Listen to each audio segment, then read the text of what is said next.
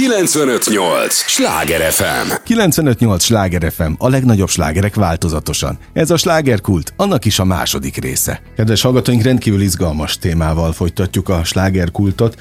Serfőző Krisztina itt van már, aki producer, méghozzá Magyar Hősök producere. És azért mondtam, hogy nagyon egyrészt örülök az idődnek, és köszönöm, hogy jöttél. Én is köszönöm a lehetőséget, és üdvözlöm a hallgatókat. Másrészt azért mondtam, hogy ez egy nagyon izgalmas téma, mert az, hogy egy könyvből készül egy, egy színházi előadás darab, olyat már láttunk sokat. De ez nem egy átlagos könyv, és nem is egy átlagos előadás. Így van. Semmilyen ö, szinten. Így van, kezdeném azzal, hogy mi is a könyv. A Magyar Hősök című kötet 60 életutat mutat be a 20. század nagy drámái közé, köré csoportosítva, tehát a második világháború 44 és 56 a, tulajdonképpen a téma, és ezekben az idő, időkben hőssé váló, tehát nyilván az utókor számára hőssé váló hétköznapi emberek történeteit találjuk ebben a kötetben, amire egyébként felkért a kiadó, hogy a kulturális szalonomban mutassam be, szervezzünk neki egy estet, és ezt örömmel elfogadtam ezt a meg felkérést. Ugyanakkor, amikor kezembe vettem a kötetet, és egy hétvége alatt kiolvastam mind a 60 életutat, ami egyébként egy nagyon szép kiadvány, tehát ajánlom mindenkinek, rengeteg fotóval, fotodokumentációval, nagyon neves történészek által összeállított könyvről van szó, beleszerettem. És annyira beleszerettem, hogy hogy arra gondoltam, hogy ezt valamilyen formában, nem csak könyvformájában érdemes promotálni, hanem a fiatal generáció számára is elérhetővé kell tenni. Ö, ugyanis ugye nagyon kevesen olvassunk, olvasnak, főleg a fiatal generációt nagyon-nagyon nehéz megszólítani. Borzasztóan kevés az az idő, rövid az az idő, amivel egyáltalán fel lehet kelteni egy fiatal, most egy tinédzser vagy egy 20 éves fiatalnak a, az érdeklődését, úgyhogy arra gondoltam, hogy ezt mindenképpen valamilyen olyan formában kellene megjelenítenünk, ami sokkal, sokkal értelmezhetőbb formában juttatja el azokat az üzeneteket, amelyek e, ebben a könyvben megtalálhatóak. És akkor persze jöhet a kérdés, hogy tulajdonképpen mi az üzenete ennek a könyvnek? Ne, ugyanezt akartam. és, és ennek a könyvnek a valódi üzenete az, hogy ezeknek az embereknek a sorsán keresztül valamit megértsünk. Egyrészt a 20. század nagy drámáiból, uh-huh. hogy mi is történt akkor, milyen emberi helytállások ö, ö, valósultak meg ezekben a, ezekben a nehéz években, de egészen a mai napig vezethetőek azok az üzenetek, amelyeket mi meg szerettünk volna fogalmazni a darabban, és ez az együttérzés, az empátia, a szeretet, a hazaszeretet is természetesen, és így született meg a Szabaduló Színház, ami ugyanezt a címet viseli, tehát Magyar Hősök Szabaduló Színház. Na menjünk mindjárt, mert mindegyik nagyon izgalmas. Maga ez a kifejezés, hogy szabaduló színház, még nem is hallottam ilyet, de, de mondtad, vagy használtad a, a hétköznapi hősök kifejezést. Annyiszor rámondják mindenkire, hogy hétköznapi hős, ki az igazán hős? Igen, az, ők utó, mindenképp. az utókor mindenképpen valamilyen címkét talál azoknak az embereknek, akik valamilyen szituációban önmagukon átbucskázva, az önös érdekeiket háttérbe tolva, mások, másokért tettek valami olyat, ami emberfeletti, ami, ami veszélyen járt, ami akár az életük kockáztatásával is, akár embermentés, vagy, vagy valamilyen olyan tett, amit később az utókor úgy értelmez, hogy ez egy hősített volt, ezt nem kell túl misztifikálni. Itt a, a könyvben 60 ö, életúttal lehet megismerkedni. Mi a darab folyamán hat sorsot választottunk ki. Itt hadd nevesítsek néhányat, okay. mert természetesen a hallgatók számára ismerősen csenghet Richter Gedeon, ö, neve, aki annak idején, ugye a 40-es években olyan hatalmas méretű szervezte a vállalkozását, hogy egészen Indiáig nyúló leányvállalatai voltak, rengeteg magyar találmány fűződik a nevéhez, rengeteg életet mentett meg már önmagában Richter Gedeon és a cége az orvostudomány fejlődésével és a termékek létrehozásával, de, de Richter Gedeon ugye zsidó származású volt, és, és hát nagyon sokszor, ugye a 44-es időszakban nagyon sokszor próbálták őt megmenteni. Nagyon sokszor kapott arra lehetőséget, hogy de Gedeon, most azonnal szedd a sátorfádat, hagyd itt a cégedet, hagyd itt a vállalkozásodat, és menekülj, mert túl veszélyes az ország. És menlevelet is kapott ö, Svájcba, települhetett volna, és mindezt nem tette meg. Maradt, Maradt, mert hazafi volt, maradt, mert szerette a vállalatát, úgy érezte, hogy felelősséget kell vállalnia mindazért, amit megteremtett, és mind azokért, akikért felelősséget vállalt a cégén belül. Úgyhogy itthon maradt, és tragikus sorsa uh, lett, ugyanis uh, gyakorlatilag a Dunába lőtték. Ezt nem tudom, hogy hányan tudják Richter Gedeonról, de de ez Kevesen egy, szerintem. De ez egy olyan, olyan, olyan tett, hogy ő itthon maradt, és vállalta tulajdonképpen az, ezt a veszélyt, és sajnos beteljesült ez a sorsa, hogy hogyha ezzel a sorsa valaki megismerkedik, és a darabon keresztül egy picit úgy bele is tud érezni ebbe, akkor, akkor lehet, hogy empatikusabb lesz, lehet, hogy elfogadóbb lesz, lehet, hogy hazaszeretőbb is lesz egy picit, de hogy a hat szereplőből azért még hat soroljak, mert szintén borzasztóan érdekes életutak sejlenek föl ez ebben a darabban. Placidatja, akinek a neve szintén talán ismerős néhány hallgató számára, vagy sokunk számára, aki tavaly, tavaly előtt halt meg 101 évesen, és annak idején tíz évre a gulágra egy, ugye egy szovjet munkatáborba száműzték, gyakorlatilag azért, mert ő pap volt, és, és csak abban, hogy ő megtalálta a hivatását és az élet célját abban, hogy a humorával, az élet szeretetével, ennek átadásával tartsa a lelket azokban, akik élet és halál között vannak ebben a munkatáborban, nagyon sok ember életét megmentette. Ezzel az életigenléssel és ez ezzel pont ez a, a lényeg, az élet szeretet. Az Ugye élet szeretet és fakad. az életigenlés, így van, és és csodálatos az az életút, amit egyébként ott végrehajtott, és aztán ugye később Budapesten ö, élt, és, és sok, sokak, sokunk számára iránymutató ö, ö, célokat tudott megfogalmazni, és sokunk szívéhez elért, elértek az ő példabeszédei, és, és őt is beemeltük ez, e közé a, a hat szereplő közé, te válogattad ki a szereplőket? Nem, én válogattam ki, igen, köszönöm szépen ezt a kérdést, mert hogy természetesen ez nem egy egyéni munka, hanem ez egy nagyon, nagyon izgalmas csapatmunka volt. A könyv szerkesztőivel, szerzőivel, a Nemzeti Emlékezetbizottságnak a vezetőivel, történészekkel, Seres Tamás barátommal és alkotótársammal, aki egy fantasztikus munkát végzett a színészekkel együtt, illetve Szabó Borbálát sem felejtem ki, aki aki alapvetően ifjúsági darabokat ír, és azt hiszem, hogy nagyon-nagyon jó szövegkönyvet írt, és, és egy olyan, olyan, olyan darabot sikerült létrehoznunk, ami, ami azt hiszem, hogy tökéletesen meg tudja szólítani a tizenéveseket.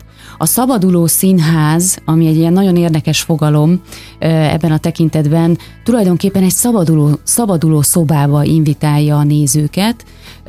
A történelem tanár elviszi öt diákját egy szabaduló szobába, ami ugye nem fűrész, ami most divatos például Budapesten, vagy nem egy, nem tudom, Squid játék, hanem, hanem, hanem egy történelmi szabadulószoba, tehát a 20. század nagy történelmi fordulópontjai hoz érkeznek ebben a szabaduló szobában a, a, a szereplők, tehát a történelem tanár és a diákjai, és először úgy értetlenkedve figyelik, hogy úristen, hát ez mennyire unalmas lesz, és nem már, hogy nem már, nem, már, hogy nem gyűrűkurás szabaduló szobába jöttünk, de hát tanár úr, ez tök unalmas lesz, és aztán, aztán mindegyik belebújik egy-egy szerepbe. Mint ahogy mondtam, hat szerepbe bújnak, az egyik szereplőnk Placidatja lesz, a másik Richter Gedeon, a harmadik Gérec Attila. A Gérec Attiláról csak annyit érdemes tudni, hogy egy nagyszerű költő volt, és gyakorlatilag az 56-os forradalom Petőfi Sándoraként vonult be a, a történelembe. Kis Sándor, a bibliás politikus, ö, ö, Salkaházi Sára, aki szintén embermentőként ö, ismert ö, a történelem folyamán, ugye Slachta Margit Salkaházi Sára kettős, ö, akik 44 idején mentettek embereket, és ö, emberfeletti munkát végeztek gyakorlatilag. aztán a nyilasok ö, körbevették a, a rendet, amikor, amikor megtudták, hogy ők ö, milyen titkos küldetést hajtanak végre, és ö, szintén halál vált rájuk, és nem menekültek el, hiszen úgy annak ellenére, hogy tudták, hogy milyen milyen ö, ö, veszélyeket rejt az a munka, amit, az, a, az a hivatás, amit ők választottak. És ö, Honti Ilona, ö, ö, aki, aki a hatodik szereplő, aki pedig Brusznyai Járpád felesége volt, és ő azért nagyon érdekes, mert ő Brusznyai Járpádot ugye 57-ben, 56-os forradalmár, Veszprémi, és 57-ben kivégzik. És egyedül marad ez a nő a gyerekével ebben a történelmi helyzetben, és egy végtelenül mellőzött, nehéz sors vár rá, egyedül nőként, a gyerekét egyedül nevelő nő, szülőként a történelem ebben, ennek a nehéz időszakában, és ráadásul Honti Ilona írt egy gyönyörű naplót, akkor kezdte el a naplót írni, amikor lecsukták a férjét 56-ban, és egészen 57-ig, tehát egy évig folyamatosan írja ezt a naplót, és ez egy gyönyörű kordokumentum. Tehát önmagában a Honti Ilonának a naplója az egy, az egy olyan mű, amit, amit önmagában is érdemes lenne majd feldolgozni, feldolgozni, feldolgoznunk, és bemutatni ennek a nagyszerű asszonynak a sorsát. Tehát ő a hatodik szereplő, és gyakorlatilag a, a színészek is, illetve ezek a diákok, ezeknek a szereplőknek a sorsába bújva, teljesen átlényegülnek, és gyakorlatilag így kibeugrálnak a, a saját szerepükbe, már mint, mint diák, önmagukat megkérdőjelezve, hogy Atya Úristen, ezt, ezt én most tényleg megcsináltam, hogy, hogy én ezt most, ezt a helyzetet én most tényleg vállalnám? És önmaguknak is felteszik azt a kérdést a darab folyamán, hogy, hogy ezek olyan sorsfordító pillanatok, hogy, hogy ilyen kritikus pillanatokban hogyan döntök, hogyan döntenék. És hogyha ezt a kérdést most föltesszük magunknak, teljesen mai kérdést teszünk fel, sajnos. Mert hogy ugye a mai helyzetet nem kell ecsetelnem, szóval hogy döntünk akkor, amikor embereket kell meg, meg, megmenteni, segíteni, hol, hol ki, kilépünk a komfortzónánkból azért, hogy segítsünk másokon. Tehát, hogyha ezt egészen idáig és a mai saját kérdéseinkig vetítem, akkor, akkor ez tulajdonképpen ö, egy, egy állandó, egy örökérvényű kérdés, amit magunknak fölteszünk, és hogyha jól döntünk, akkor, akkor bizony lehet, hogy kiderül, hogy mégiscsak jó emberek vagyunk. Mondanám, hogy végszónak tökéletes, de hát nem megyünk még sehova. 95-8 sláger FM a legnagyobb slágerek változatosan, ez továbbra is a slágerkult. A magyar hősök producerével, Serfőző Krisztinával beszélgetek.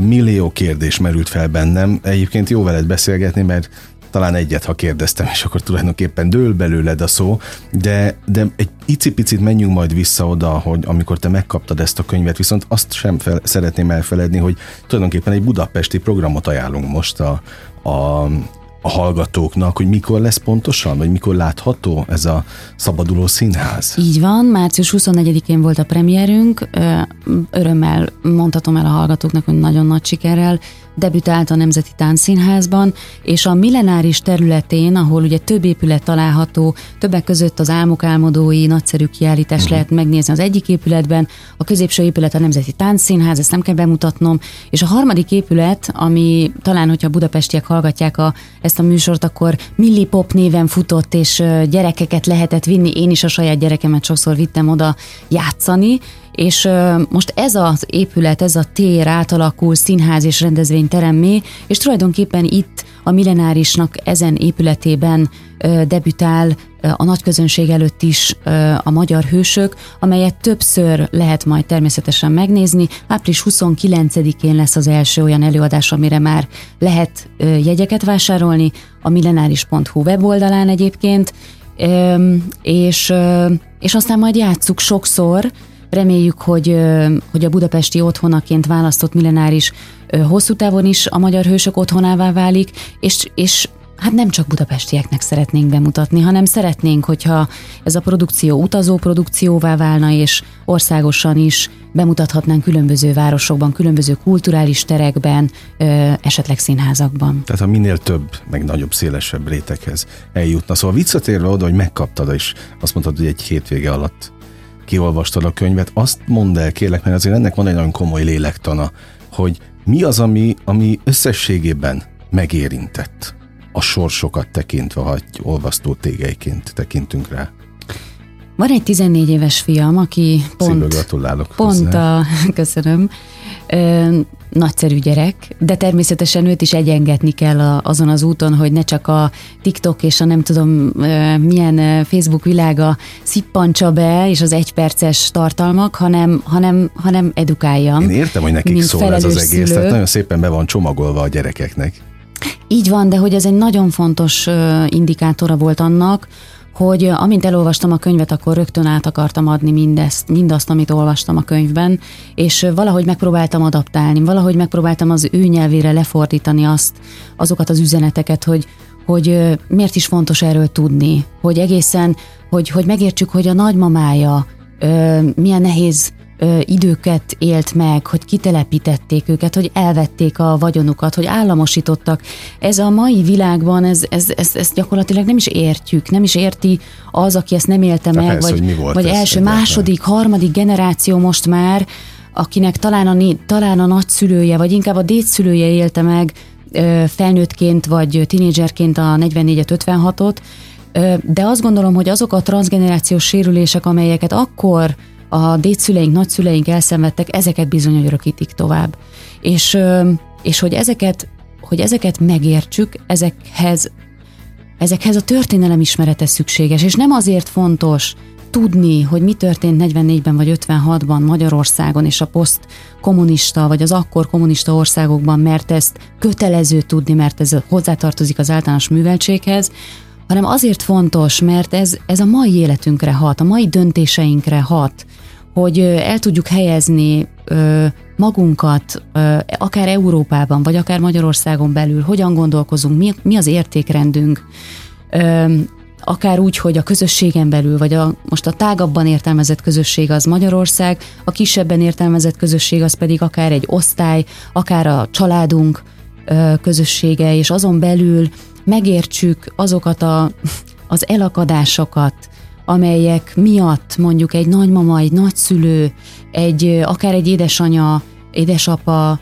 viselkedik a, a gyerekeivel, uh-huh. hogy, hogy, hogy titkokat rejt, hogy, hogy nem őszinte, hogy, hogy vannak fájdalmai, sérülései, amiket sajnos visz tovább, és hogyha ezeket felsejtjük, én nagyon hiszek abban, hogy, hogy ezeket nem szőnyeg alá kell söpörni, hanem, hanem ezekkel szembe kell nézni, ezekkel a félelmeinkkel, mert a félelem az, az nem jó, az nem jó irányt, iránymutató, mert a félelem, a félelem az megbénít. Az megbénít, és, és pont, pont azt hogy mondjam el, mert pont néhány nappal ezelőtt hallgattam a Pál Ferinek, nagyon szeretem a Pál Ferinek a, a, ugye ő pap, egy katolikus pap, aki rendkívül nyitottan és érzékenyen ö, reagál a mai világra, és tart előadásokat, és pont az egyik előadásában hangzik el, amit, amit nemrég napokban hallgattam, a félelemről beszél, és hogy olyan szépen fogalmazta azt meg, hogy, hogy a félelem, ami végig kíséri az életet, az élet végén átváltozik szomorúsággá.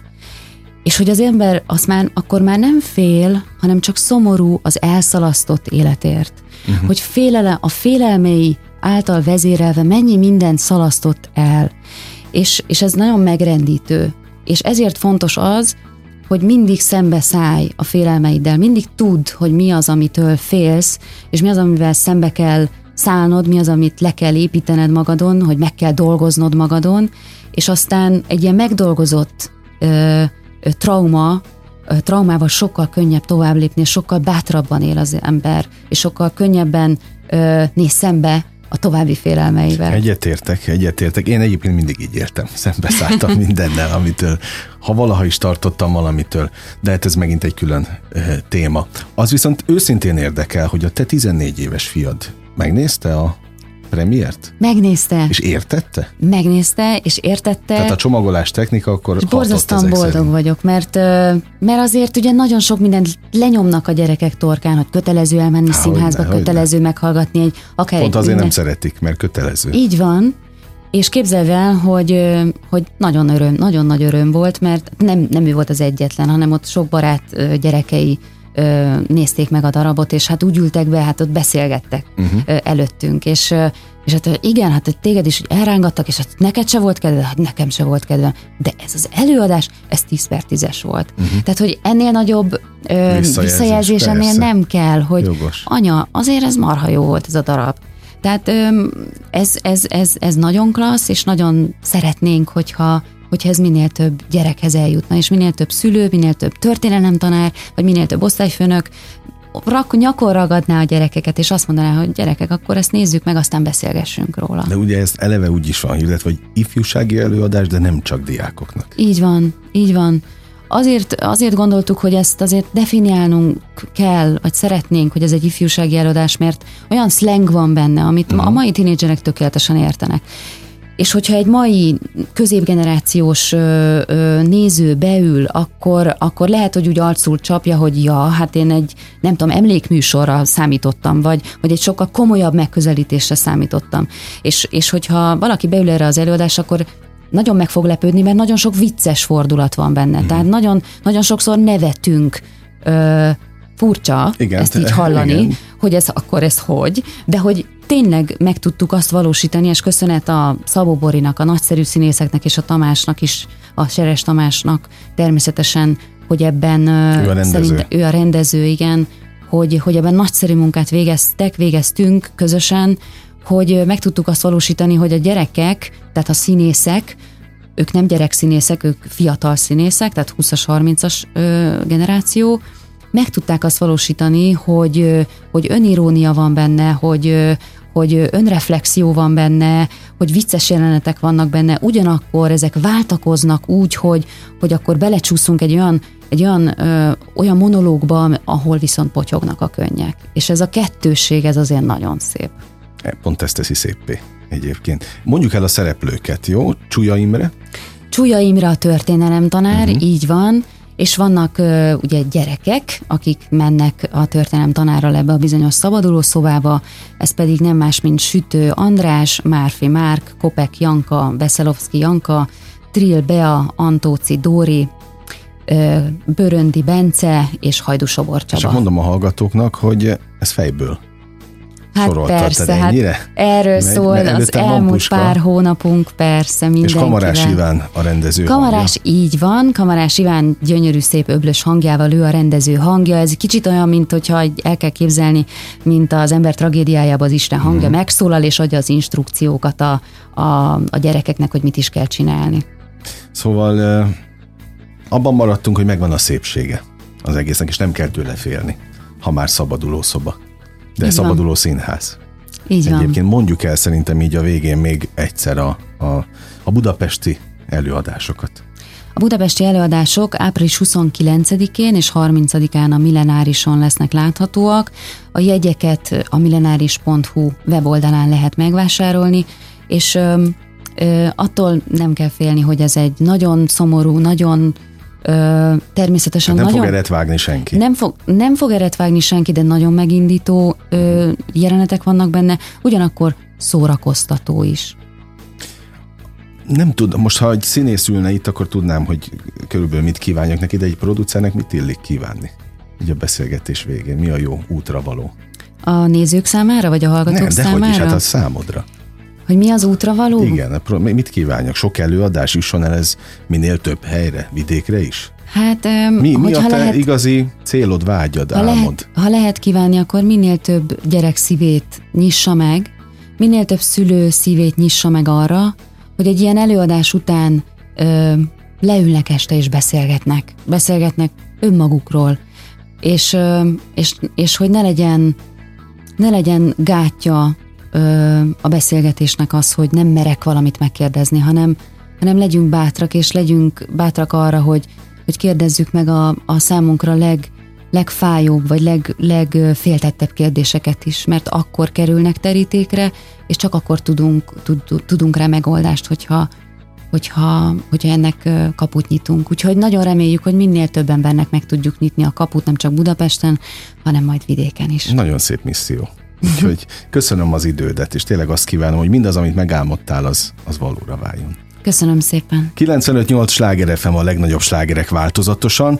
Az elmúlt mint egy fél órában Serfőző Krisztinával beszélgettem a Magyar Hősök producerével. Ez volt a slágerkult mára, ami bezárja a kapuit, de ne felejtjék, holnap ugyanebben az időpontban, ugyanitt újra kinyitjuk. Igen, ez az a műsor, ahol kizárólag olyan alkotókkal beszélgetek, akik a vételkörzetünkben élő emberekért dolgoznak. Köszönöm az idejüket, ez a legfontosabb, amit adhatnak. Élményekkel és értékekkel teli perceket, órákat kívánok az elkövetkezendő időszakra is. Sándor Andrást hallották, vigyázzanak magukra. 958! Sláger FM!